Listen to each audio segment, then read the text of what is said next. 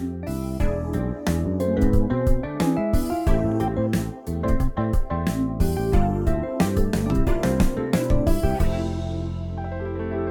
right, welcome, welcome to another episode of the Anxious Marketers podcast.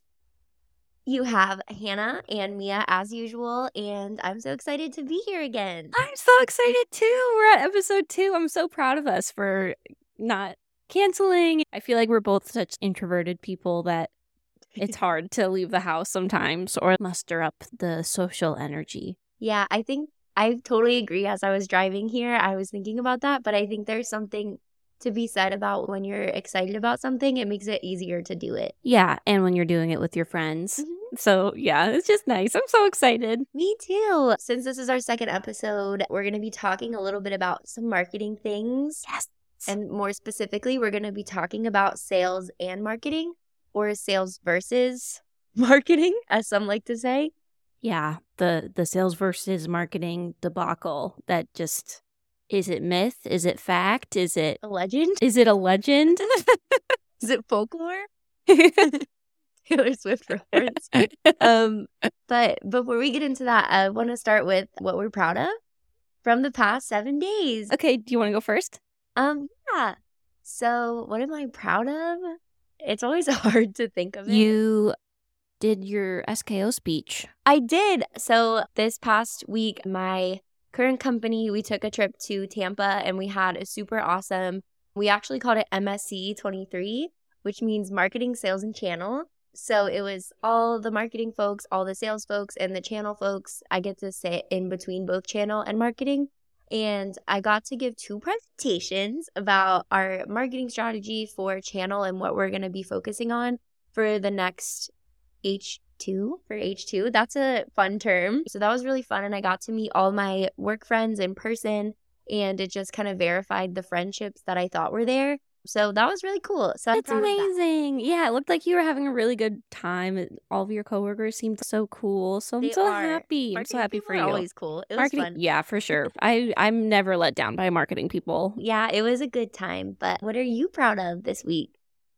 So, I okay. So I graduated my full Yes, stack web development boot camp. Mhm. So I'm a certified full stack web developer now. I'm so excited. We turned in our last group project and it was quite an experience. I had never been so tired in my whole life and I I took my mental health day the day after we turned in our final project and I literally stayed in bed all day.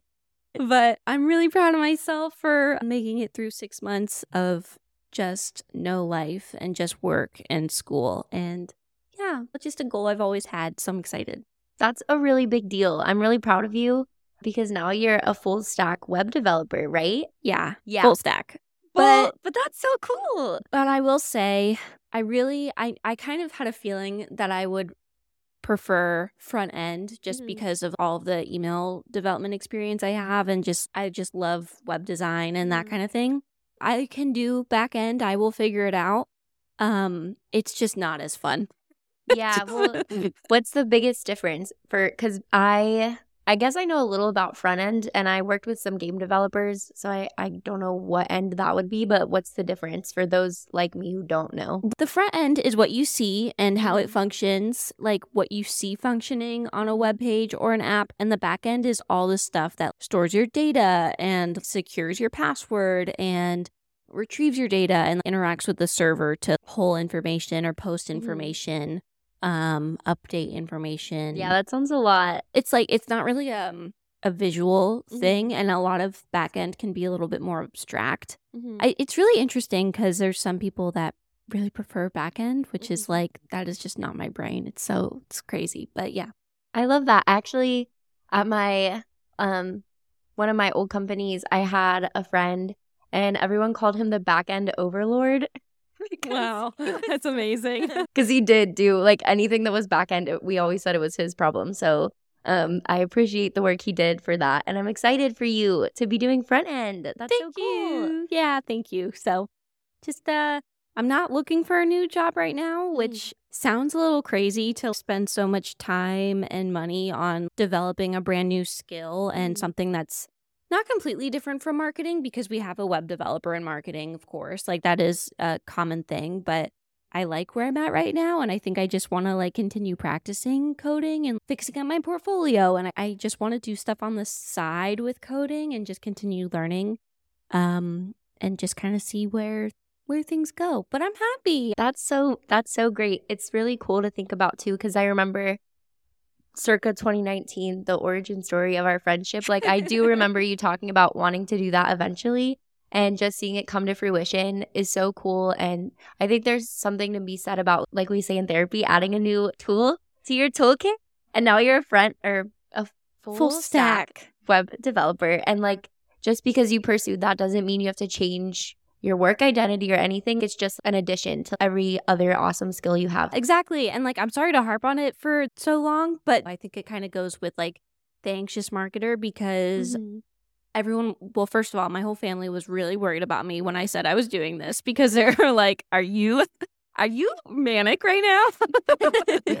um and also just like the risk of getting burnt out from Yeah. from doing that and like I definitely did get burnt out but um I'm also proud of myself because even though I got a little bit burned out, I was relatively like stable Mhm. throughout all of it. Good. It just it just goes to show that being in a good place mentally, emotionally, personally, spiritually, like all the things, it can you can really just like do the thing that you have been saying you want to do for forever. So yes. do it. Do the thing. do. Speaking of things that you've wanted to do forever, I actually, Mia already knows this, but I'm going back to school to get my master's in clinical mental health counseling, which my family was also like, what does that have to do with marketing? And I was like, nothing, but also, I don't like everything. I don't know. It Yeah. doesn't necessarily, at least for me, like have to line up, but it is something I've said I've wanted to do for a long time. So, just like Mia, except it'll be two years from now, I'll be in the same position. I'm not looking to get out of marketing. I just kind of want to keep learning. So I'm super excited about that yeah, that's amazing. You're gonna be a master. A master? A master. You're gonna health counseling. That's ironic. yeah. But back to the, you know, topic of today's podcast. Yes. Sales versus or and marketing. So Yeah. Mia, I'd love to hear just kind of your high level thoughts about both. Maybe in your own words, describe like what sales is and what marketing is, just to kind of kick us off. okay. So, in my own thoughts, sales is really like the one interacting with the customer. It's much more of a personalized experience for sales because marketing is one to many. We speak to an audience, whereas sales is really they're the ones that are on the ground, the front lines that are actually talking to the customer before their assigned deal and they're finding out what their that customer is looking for and where our product lines up. Whereas marketing we're kind of trying to educate people more about our product or about what we do or who we are. Mm-hmm. And we can take feedback from sales and implement that into our marketing messaging. So that's what i got. What about you I love that. I think I love how you talked about the relationship side of it because for me and probably for a lot of people when I think of sales I think about like the transaction or like the conversion. I think of marketing as being the ones who get people interested in the product and then Mm. sales are the ones that then take that that lead or that person or that company and they really make the final transaction. They have the final conversations. Yep. And something that I've kind of thought more about recently is how they're not separate and they shouldn't be. They should be like the best the best of friends. the yes Yes, like every successful coworker or peer that I've talked to kind of use it that way. But I, I really see like marketing as we talked about this at our MSC last week, but we talked about how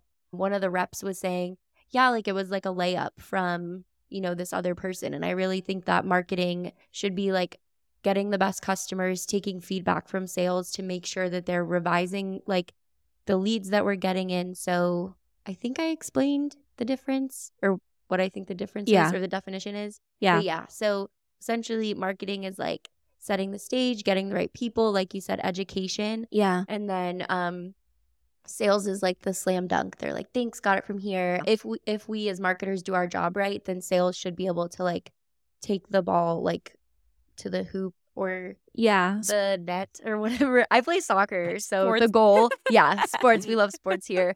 I'm just kidding.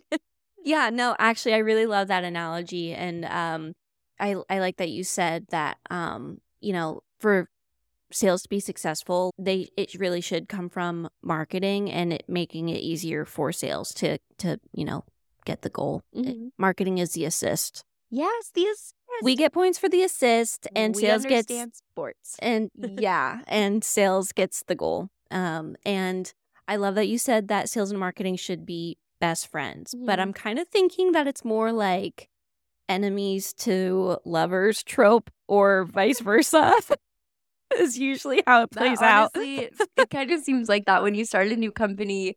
There's like the the sales like lounge over here, and then there's like marketing over here, and it's like, do we talk?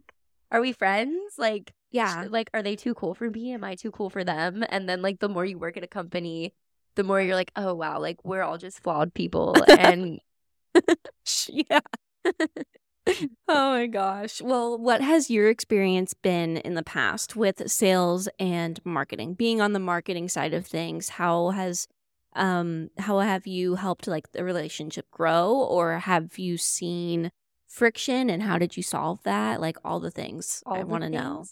Well, I kind of mentioned it in the last um episode and like when I started my career, I did a marketing internship, but then I was a recruiter, which I I don't want to say they're sales people for people, but I don't know. Kinda, like yeah. trying to get the right people to get jobs. And so at that company, like I think that marketing and sales or, you know, the reps, like we were really aligned because marketing had space to present the reasoning behind the campaigns they were doing, the emails they were giving us to send. And so that was a really good experience. And that was when I kind of fell in love with marketing. So for me, I was like, oh, we're friends. Like I want to do, I want to do like the cool emails they're giving me. Um, but I can't speak too much to being like a sales rep because I haven't done it before, but that was like my baby experience in it. And then after that, there was the one company we worked at together. They thought that we were the IT department, but we were Right. marketing. So that was an interesting.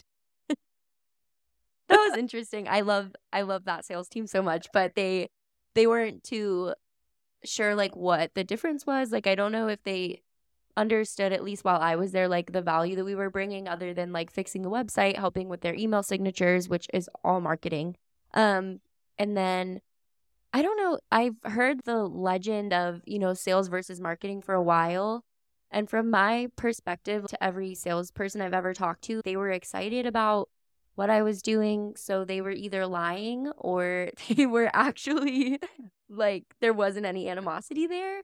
I do think that there has been times in the past though when we'll develop something as marketers that we think will be super helpful, but sales often is moving towards the end of the month goals or the end of the quarter goals. And obviously we too we are also doing that as marketers, but like marketing, we always think long term. Average marketing campaign takes 90 days to go Right. full cycle. And in, in some companies, the sales cycle is only 30 days. So they can't really wait or they don't, I don't want to say they don't want to wait, but they can't wait for that return on investment or they don't want to, or their leadership isn't telling them to, or there's no real guidance at all in how marketing should work with sales. So I think that just the biggest thing is I've created content for sales and then they don't use it because they forget or they get a new idea. So they go down a different path yeah and I'm like, "Hey, this is here for you." And they're like, "No, it's cool. We're we're doing a different thing." And so that that can be I don't want to say frustrating, but it's just something to grow through. Yeah. And at least the content is now made, so if they ever come back to wanting to do that strategy, it's in the Google Drive for them. So, I think in my experience overall, it's been a good relationship, but maybe I've just been lucky to work with cool sales reps, but it does get different as you kind of move up the ladder. And I know that this is something that you have thought a lot about. Like when you're just a content writer working with a sales rep, that you're both kind of tactical, like on the ground. But then when it when you're in different rooms with leadership and management, that conversation can be totally different on where the priorities are and who's steering the ship. So I think that's all I have to say about that right now. But I'll put that back at you. So what's your experience been with like sales versus marketing or sales and marketing? How have you like overcome any obstacles if there were any? Yeah. Well, I just want to say you're just the most positive, friendly person that it's impossible for people to not like you. I just like love your perspective so much on it because I think it's really refreshing. I could just be naive though. No, I don't think you are. I think you're just genuinely lovable, which is you. amazing. I guess from my last company, I got to be in the room with all of the leadership Mhm. and there were at times some like, well, what is marketing doing? Why isn't marketing doing this? Yeah. Or, you know, what are you doing then? Or what like, are you do? what are you? um, which can be a little bit frustrating. And when I was a content writer and when I was just a marketing coordinator, I didn't see it as much because I really didn't need to interact with the sales department that much. At least that was the culture at the time of where Yeah. I worked. And I think a big a big part of it is culture and is leadership is where it all stems from. hmm I think that sales and marketing should be talking all the time. I I think that onboarding should include being onboarded with the sales team too, so that everyone knows Yeah, each like other. the sales process, even as a marketer. Yes. Um and I just I I don't think that they they're separate. Obviously, we have our different strategies and our different goals and KPIs, but we're all trying to do the same thing. So Mhm. I don't understand any sort of like rivalry. It just doesn't compute to me. And the other thing is is I just have so much admiration for all salespeople. They're I- a different breed. I love them. It's a whole other breed. I wish I could be a salesperson. To be a, a good salesperson, like you're, they're usually the best people in the room and just the most fun and most talkative and interesting, or they're the most interested in you, which is Mhm. exactly their job. There's been salespeople that I've talked to that I'm like, oh my God, is that my best friend? And you were literally like, well, they are in sales. That is true. um, But they're also genuine. Like, Yeah. I don't think you could stay in that line of work so long without having some kind of care for people and the stories you're hearing and the stories you're telling. Yeah, well, I mean, that's what you said in the last episode. Is Mhm. just like is showing up authentically so important because otherwise it's just not sustainable. Like Mhm. those those sorts of people, there's a reason they're in sales because that sort of thing is their superpower. it's like their they're, niche. they're authentically just really great people. People, Yeah. people, people. Yeah, they're people persons. I don't know the word. I'm in a silly, goofy like mood Dr. today. It's okay.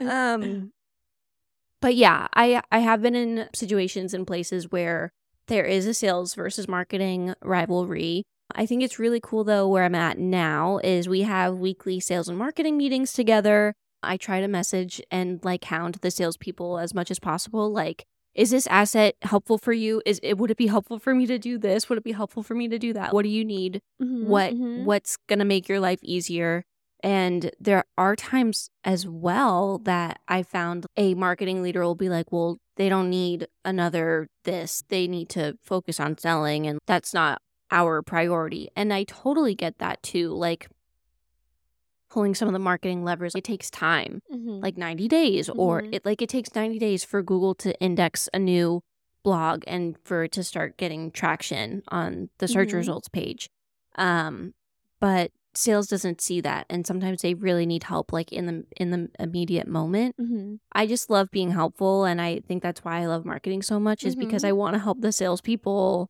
achieve all of their goals as best as possible so i don't know that's all i gotta say I love it. I um as you were talking about that, it kind of reminded me of being like marketing is like a doctor or like a person who's at the front of an armory and we have all I don't want to say weapons, but we have all the tools. yeah And so they come in and they're like, what trigger can we pull? What do you have for this situation? And we can be really diagnostic with the stuff Oh, yeah. that we yeah. need. And we don't know what help sales needs if they don't tell us. Um, so I think that keeping the lines of communication open is super important because, um, like you said, having a weekly meeting or biweekly where you're hearing directly from sales, like this is like a takeaway piece that prospects have been wanting for their teams, or this is a topic that's come up a lot. And maybe sales doesn't know exactly what to do with that information. But if you bring it to marketing, you know, Mia or myself, like we might say, oh, maybe that's a webinar we could do or a blog um, Mhm. or a one pager. So just getting that information from sales is super helpful because in marketing we you know have NPS scores or if we send out review emails or you know if you have a great customer success team that's funneling in feedback that can be helpful but one thing I really love about my current company is we had the conversation about you know if sales is working really hard to get a deal that's important to us we'll do anything that we can as Yeah. marketers to push that over the line like do they need to see the information in a new way do they need a different visual? Do they need a video or a blog? Or, you know, is this prospect more interested in a presentation? And like as marketing, like we want to be friends with sales so we can say, hey, let's get this built for you so that we can mutually win on this deal. So that's exciting when there's those moments where you can come together and do something really good for the end user. It feels really good because Yeah. you delighted them and made their day attract, engage, delight. Um, but I think that that's really fun. That's great. Yeah. I love that. Yeah, I I think that when you can come together too to build something that's a little bit more off the cuff, like I know, you know, my plans for content Mm-hmm. kind of span for the rest of the year. Like we're in H2 and Mhm. I I know exactly what the rest of the content is going to entail for the remainder of 2023. Mm-hmm. Um, but sometimes there are things that just come in from sales that are like, we actually kind of need this now. And it's more, might be more important, or like, this is going to close a deal. And our sales cycle is longer than some other businesses because they're big partners and they're very specific and they Mhm. have to fit into our ICP. Everything is, you know, has to be aligned.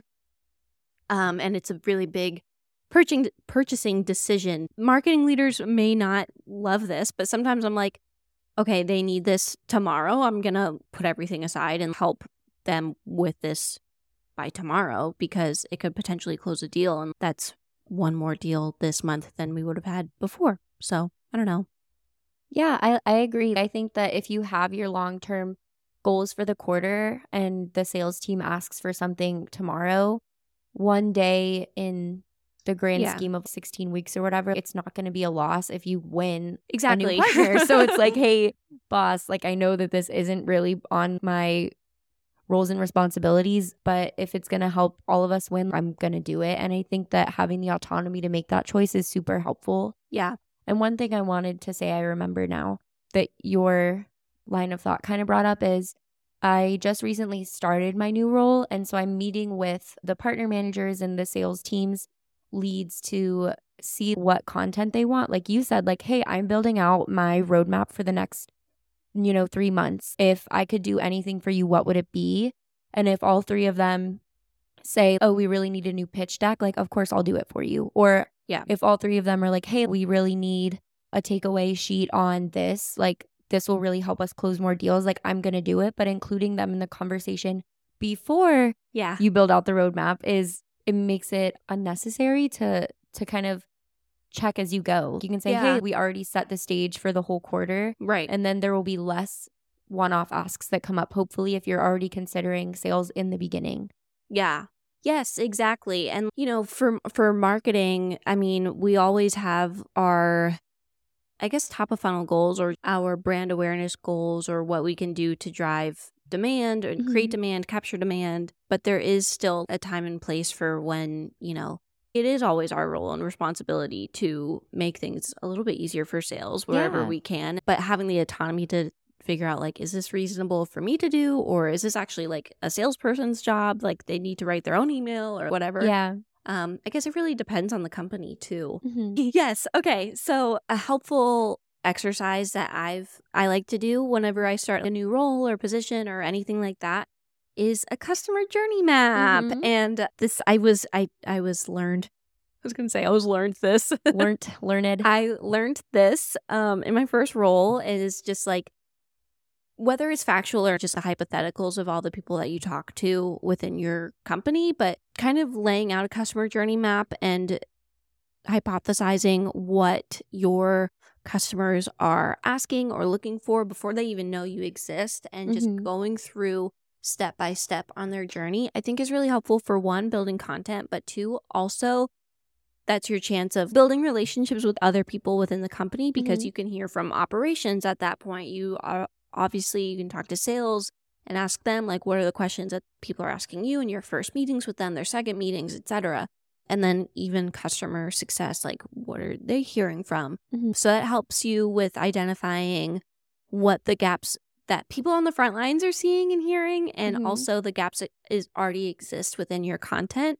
So it kind of can go hand in hand that way, if figuring you're that out. new to marketing, um, that's like fire advice right there. If you're in like the beginning of a new job, that that customer journey mapping strategy is like Mia said, like I just have to reiterate it because I just think it's so smart, but it gives you a full picture of the business and the and the product you're marketing and who you're marketing to, but also like you said, it's it's giving you something to talk to people about. You're like, hey, I'm new here. I'm just trying to build out our customer journey. Can we chat for 15 minutes so I can get your perspective? I want to make sure that every, you know, thought is included. Yeah. Um, so I think that's a really smart, not just like marketing strategy, but also professional development strategy to really show people that you're looking out for everyone's best interests. But at the end of the day, you're going to do your marketing thing. You're going to make sure that you really get like the marketing perspective so you can draw content from that. So that's like fire advice. oh, thanks. I actually did that at my my new job too Yeah. and I built out like our ICP. Yeah. So it's important because, like I said in the other episode, the first episode, knowing your audience and Yeah. what they're going through, what they're feeling, any content you make, irrespective of that, is going to be ineffective because they're Right. like, who is this for? Yeah, So exactly.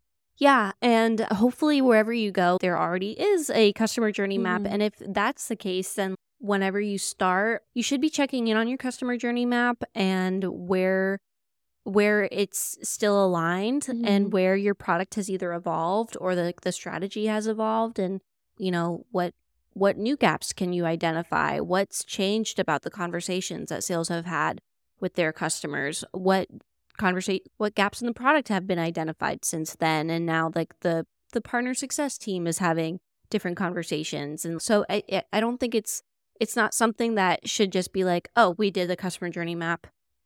Not not going to look at it Mhm. again for a year. It's probably a lot different a year later you know? And that's just something that sales and marketing should keep a really strong pulse on. Mm-hmm. Um, but yeah, I love the customer journey map. I don't know, it's I don't want to say basic. It's just marketing one on one, but um, it's also I found going into new places a lot of times there no one thought to write that out or Yeah. put that in a visual of what the customer journey map looks like and what the personas look like, and it should be really clear, clearly defined, and everyone should know what is on that. So that's all. I agree. It's especially when you think of being a customer first company, like so many people want to be nowadays. If you are doing onboarding and every single person in the company can look at that customer journey map, then everyone knows what's in it for the customer. And Yes. also, a point for marketing leadership maybe every time someone new joins your team, have them take their own stab at the customer journey, not doing the whole thing over, but saying, hey, I know it's your first week. Take a look at this journey that we have. Are there any gaps that you can see? I think that that would be a really cool way to teach your new team member what the product is about, but also allowing them the space to kind of bring their own expertise and what they've seen. So, hot tip if you're a marketing leader, when someone new comes along, have them look at that so that they can really, you know, feel invested in the customer journey. And also, to Mia's point, not every company has one when you get there, especially if you work in startups, which I've been blessed to work in a lot of startups. I kind of thrive when I- there's like nothing and I'm Yeah. just grabbing it and putting it in line. Yeah. That's, I think it's really fun. So I know Mia and I both have worked at startups for the entirety of our career, Yeah. or at least like startup marketing teams. So the companies existed, but they're like, what's marketing? and we're like, I'll tell you. So, um, yeah, I think that that's super, super fun. So if you like kind of being the first person to build that relationship with sales and marketing, start startups is really, really good for that because you can kind of build it how you want to if you have the right leadership. Yeah. Question for you. So, if you had walked into a place and the sales and marketing relationship was not aligned and it just seemed like there was a lot of friction or tension or whatever, what kind of steps would you take to position yourself better in that environment? Or what advice would you give? So that's a good question. And it's actually something that I've had the opportunity to do a few times, but not not necessarily with regards to sales, but I think the principle is still the same. Since I work in partnerships, I get the opportunity to talk with business partners who might have interacted with a different manager before me or, you know, a different process before me. And that's that's great because you know there might be some things that were happening that they loved, there might be things that they didn't like. And I think that's the same for sales and marketing. I think introductions are a great time for repair. Mm. So if I'm a new face, they shouldn't have any beef with me because they don't know me yet.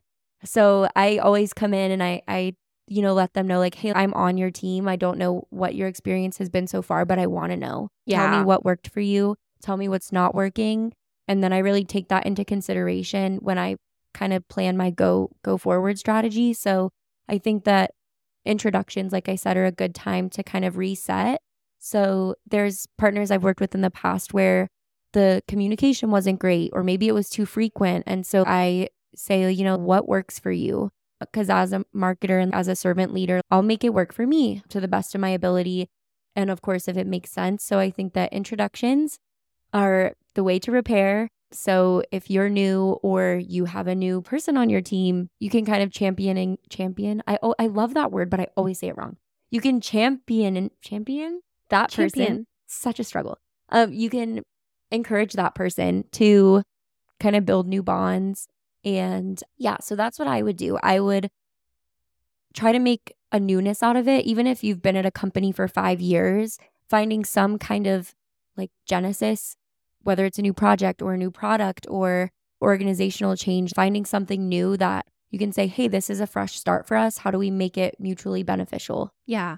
I love that. I think that's a great a great point is just having a reason to repair and whether that's like you're new at the company or maybe new in the role a new project there's always room for discussion and improvement and feedback and hopefully you have a place where that that is really open and can be on the mm-hmm. table mm-hmm.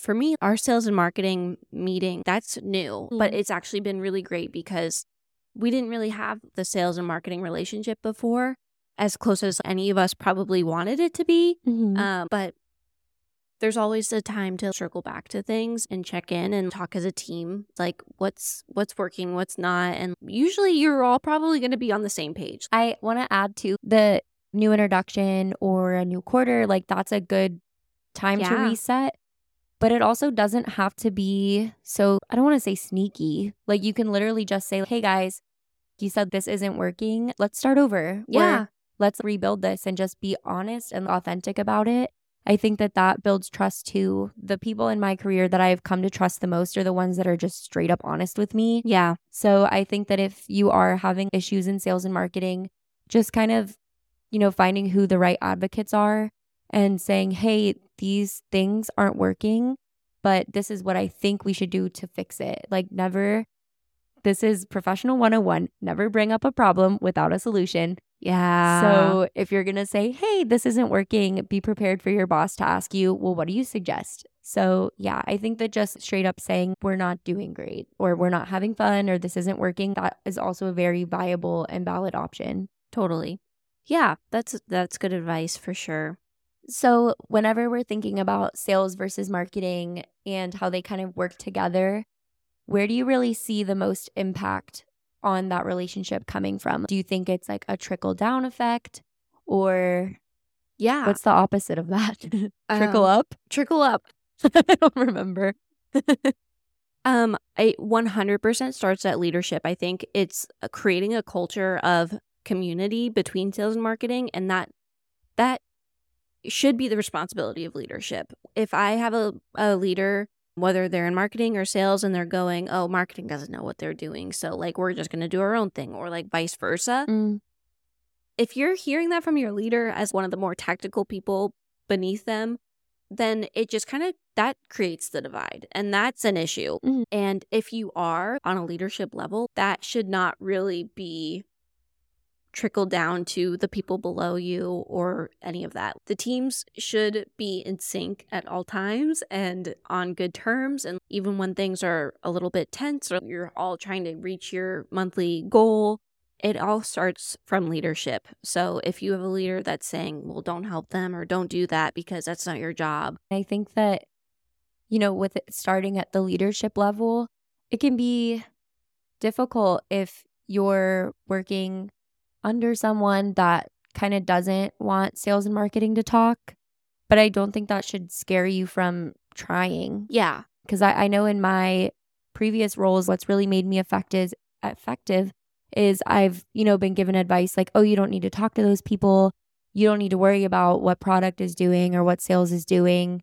But I like to talk. And so I'm gonna ask them. You are a communications major. I am. Um, but I I don't know, I would just take that responsibility to mend those relationships or see what they need. Obviously, if you have agreed upon goals with your manager, don't forsake those things. Yeah. But if you, you know, spend 10 minutes a day on TikTok, maybe take that time and go talk to a sales rep, you know?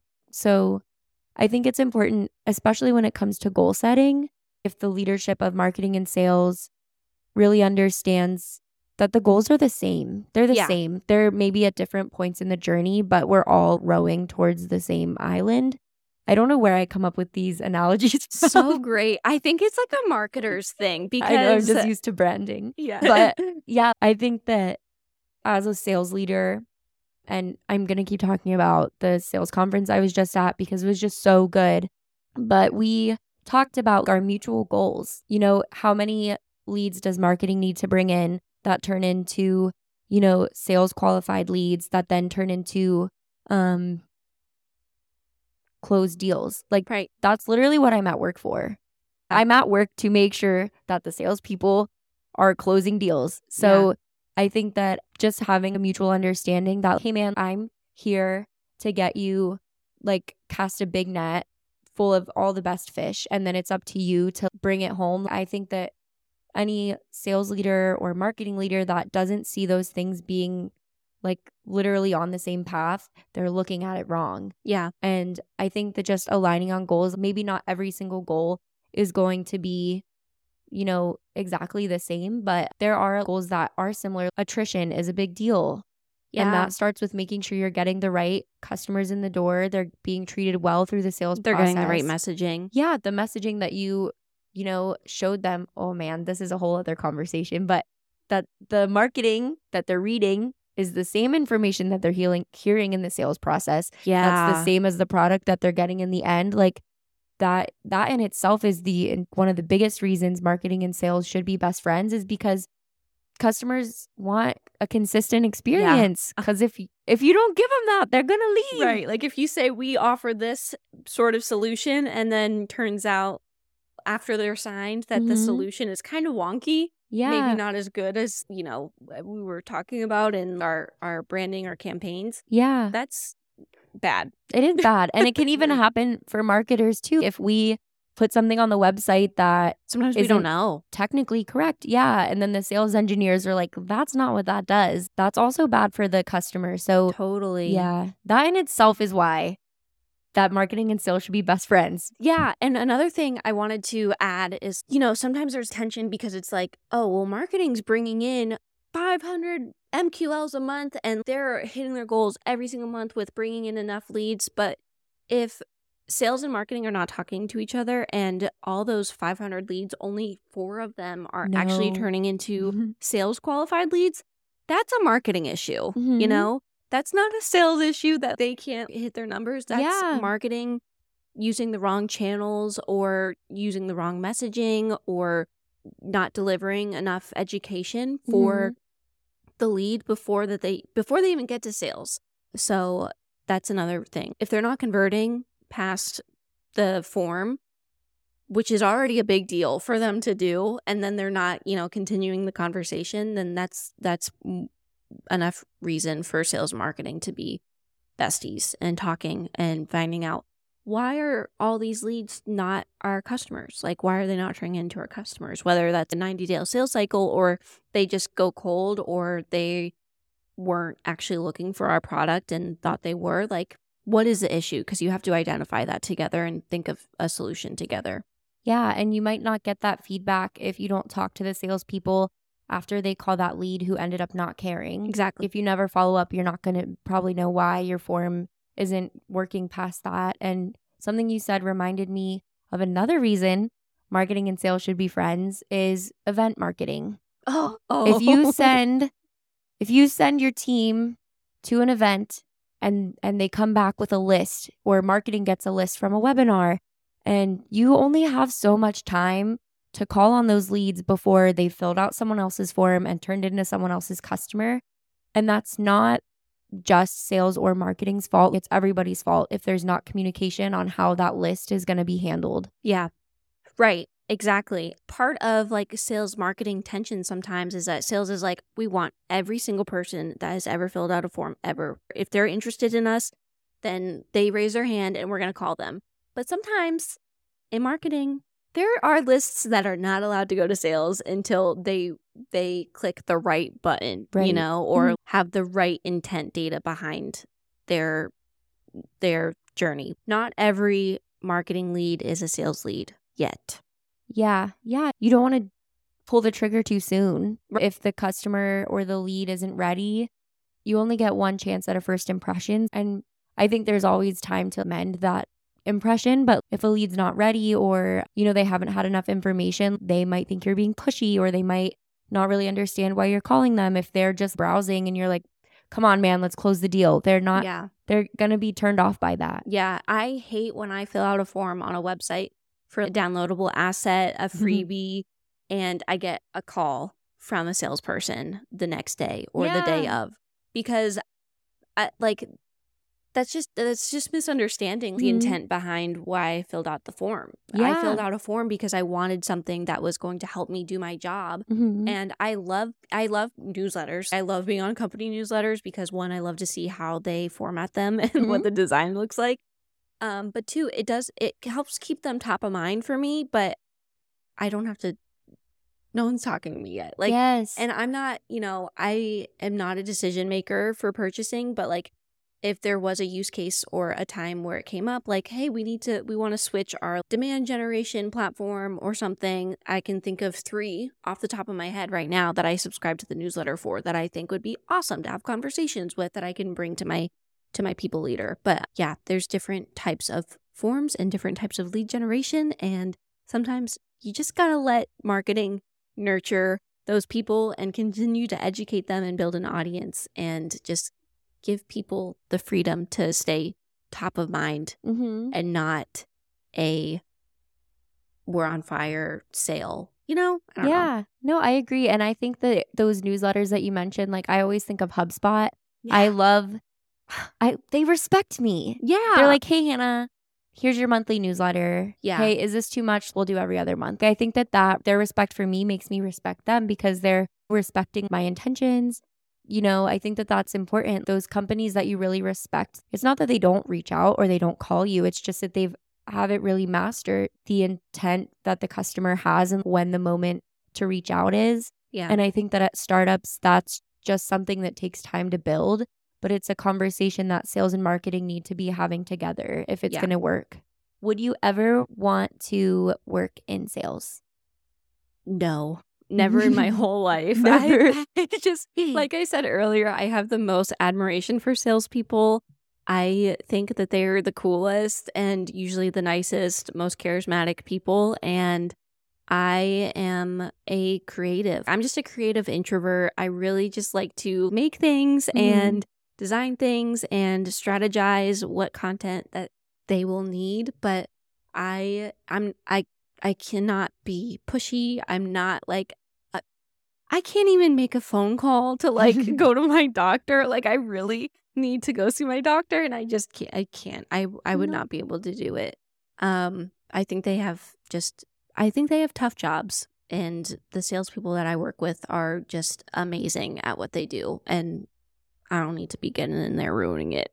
Yeah, especially when you, I mean, I really only have most of my experiences in B2B sales, and that's a lot. It's a like, That's a lot. lot. Like, I have so much respect for those that are selling software and making recommendations that, like you said, it's a longer decision cycle. Mm-hmm. Like, that's a big decision. And people only make the decision to buy software every so often. It's not like you buy a new software yeah. for payments every year. So I think that I don't think I could ever do sales either because for the same reason I I'm up and down. I get a little anxious, get a little Yeah. nervous. They'd be like, Hannah, last week you crushed it.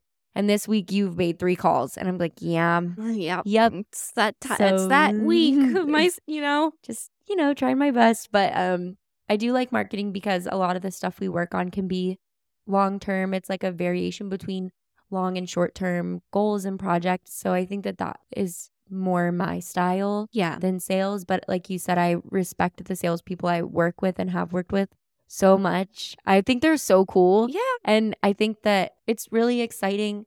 Um, I was brought in on a couple calls to help, you know, sell the product. That was like maybe three times. It was it was a thrill because I was like, we have to sell without selling, and I'm like, ooh, you know, like I don't care if you don't care, but you know, it's just a There's- really fun conversation, and then the anxiety, but also excitement and anticipation I had waiting to know if if they close the deal Yeah. I was on the edge of my seat. And I think that could be exciting every day. Yeah. Oh, I'm sure it is really exciting. I mean, I think that's why, like, I always think of Wolf of Wall Street. Like, they're just out of their minds. It must be such a thrill and so much adrenaline. But also, I am a highly sensitive person, and Ah. adrenaline to me turns into Toxic. panic attack. My Yes. body cannot tell the difference between the the adrenaline and you know panic, like life life ending panic. Yeah. I actually saw a TikTok about that. I don't know if I sent it to you, but this Oh, man, really? he was washing the dishes. He always washes the dishes and talks about something. Apparently, if you are doing something with your hands while talking on TikTok, it gets you better reach. I don't know if that's true, but that's why people are usually doing something Like random while they're talking. Yeah. Wow. Um, and so this guy was talking about how your body, it's primitive. Like our brain, the amygdala, and you know where we process fear, it's the same as it's always been. Like if we were in the caves right now, my body doesn't know the difference between a bear attack and a Slack message because because it's the same. Your body is like danger. You know, yeah. it doesn't really reason. So that's why in therapy and through practice, you learn to regulate that.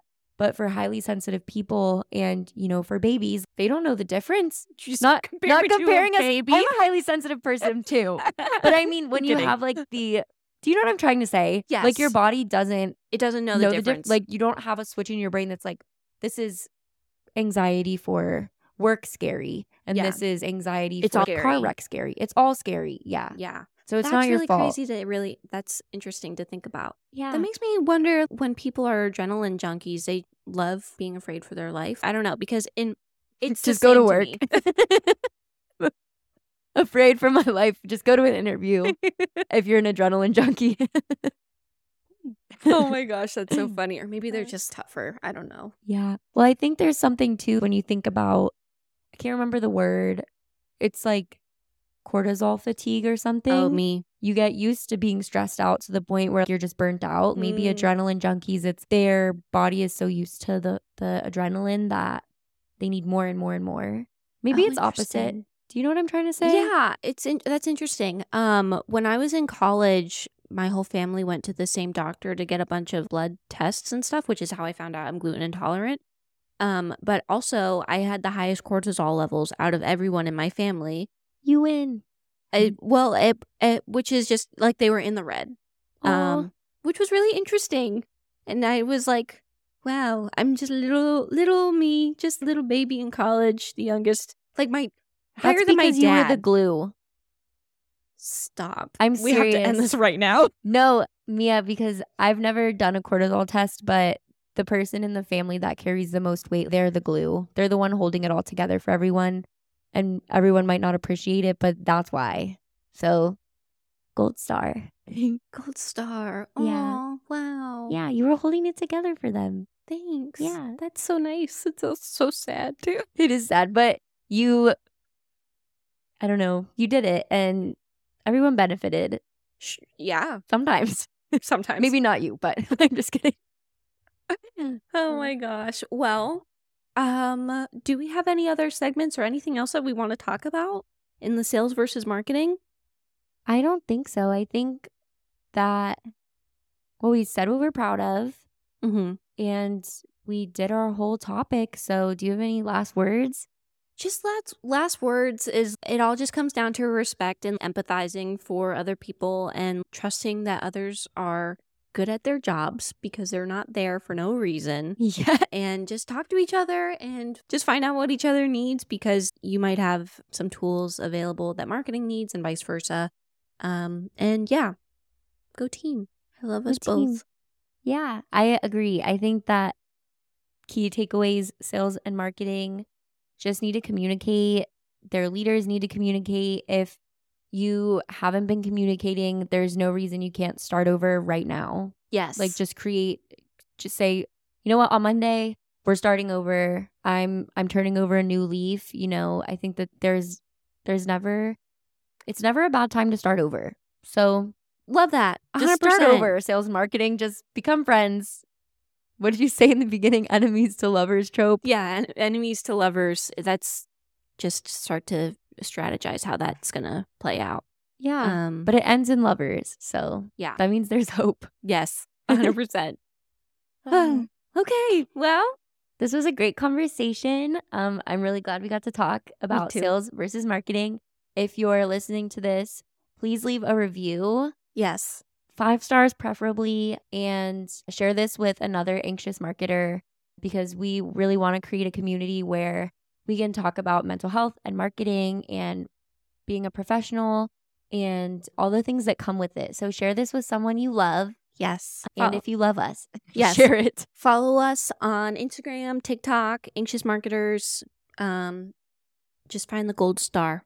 Yes, and check out our website and if you're really interested, you can also send us a connect request on LinkedIn. Total. If you want to talk shop, we're here for it. So, Yes. Yes. Hannah O'Brien and Mia Reed. Mhm. Um, over and out. Over and out. 10 4, good buddy. See you next week. Bye.